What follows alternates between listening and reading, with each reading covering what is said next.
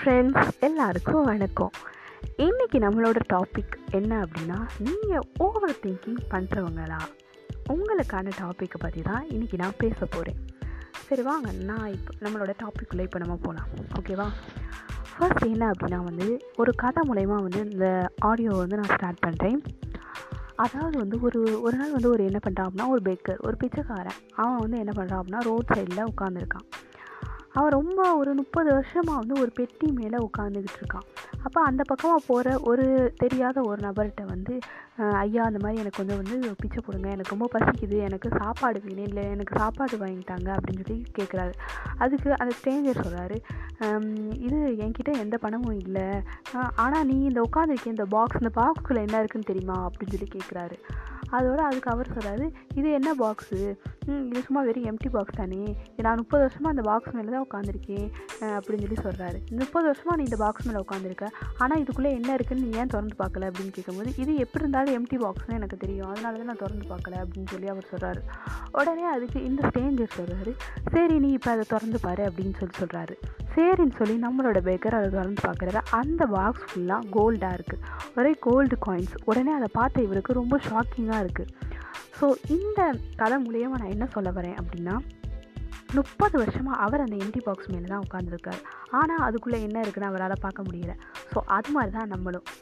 நம்ம நம்மளோட வாழ்க்கை நம்ம லைஃப் டைமில் வந்து எல்லா ஒவ்வொரு நிமிஷமும் நம்ம ப்ரெசென்ட்டில் தான் வாழ்ந்துக்கிட்டு இருக்கோம். ஆனால் நம்ம ப்ரெசென்ட்டில் இருக்கும் போதே பாஸ்ட்டை பற்றி யோசிக்கிறோம். பா அதே மாதிரி இப்போ ப்ரெசென்ட்டில் இருக்கும்போது ஃப்யூச்சரை பற்றி யோசிக்கிறோம். இப்படி யோசித்து யோசித்து நம்மளோட ப்ரெசண்ட்டை நம்மளே தேவையில்லாமல் வேஸ்ட் பண்ணிக்கிட்டு இருக்கோம்.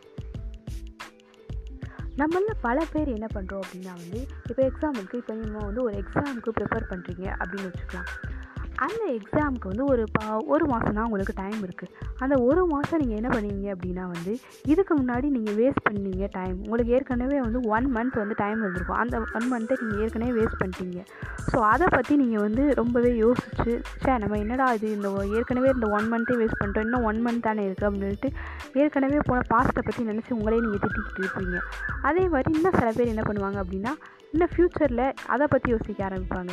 ஏற்கனவே ஒன் மந்த் இருந்துச்சு அதையே நம்ம படிக்கல. இன்னும் ஒரு ஒன் மந்த் இருக்குது அதை எப்படி நம்ம படிக்க போகிறோம் அப்படின்னு சொல்லி ஃப்யூச்சரை பற்றி யோசித்து அதையும் வேஸ்ட் பண்ணிடுவாங்க. ஆனால் நல்லா படிக்கிற டாப்பர்ஸ் இருக்காங்க பார்த்தீங்களா? அவங்க என்ன பண்ணுவாங்க அப்படின்னா ப்ரெசண்ட்டில் அதாவது இருக்கிற ஒன் மந்த்லேயும் நம்ம இப்படி படிக்கணும் அப்படின்னு சொல்லிட்டு அந்த ஒன் மந்த்தையும் யூஸ்ஃபுல்லாக எல்லாமே அவங்க சிலபஸ் ஃபுல்லாக கம்ப்ளீட் பண்ணிடுவாங்க. ஸோ இதுதான் அவங்க சீக்ரெட் ஸோ அதனால தான் சொல்கிறோம் எப்போவுமே நம்மளோட ப்ரெசண்ட்டை மட்டும் நம்ம வந்து கான்சன்ட்ரேட் பண்ணணும்.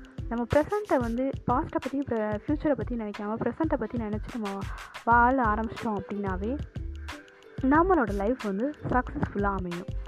ஸோ இதுதான் இந்த ரெக்கார்ட் மூலயமா நான் உங்களுக்கு சொல்ல விரும்புகிற விஷயம்.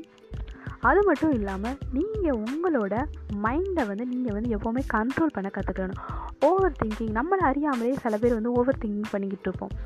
இப்போ நான் இந்த வீடியோ உங்ககிட்ட பேசிகிட்டு இருக்கவங்க கூட இன்னும் சில நல்ல நிறையா பேர் என்ன பண்ணுவீங்க? அப்படின்னா ஏற்கனவே பாஸ்ட்டில் நீங்கள் என்ன இந்த மாதிரி வே ஓவர் திங்கிங் பண்ணதை பற்றி நினச்சி பார்த்துக்கிட்டு இருப்பீங்க. இன்னும் சில பேர் வந்து என்ன பண்ணுவீங்க அப்படின்னா வந்து ஃப்யூச்சரை நம்ம இப்படி பண்ணணும் அப்படின்னு சொல்லிட்டு நீங்கள் ஃப்யூச்சரை பற்றி யோசிச்சுட்டு இருப்பீங்க. ஆனால் ப்ரெசண்ட்டில் இப்போ என்ன இதில் இருக்குது அப்படின்னு சொல்லிட்டு யாருமே வந்து நினைக்க நினச்சிக்கிட்டு இருக்க மாட்டீங்க. ஸோ அதை தான் சொல்கிறேன் நான். உங்களோட மைண்டை வந்து நீங்கள் கண்ட்ரோல் பண்ண கற்றுக்குறீங்க ஸோ கண்ட்ரோல் பண்ண கற்றுக்கிட்டீங்க அப்படின்னா வந்து நீங்கள் ப்ரெசண்ட்டை பற்றி யோசிக்க ஆரம்பிச்சிடுங்க கண்டிப்பாக உங்களோட லைஃப் சக்ஸஸாக அமையும். தேங்க்யூ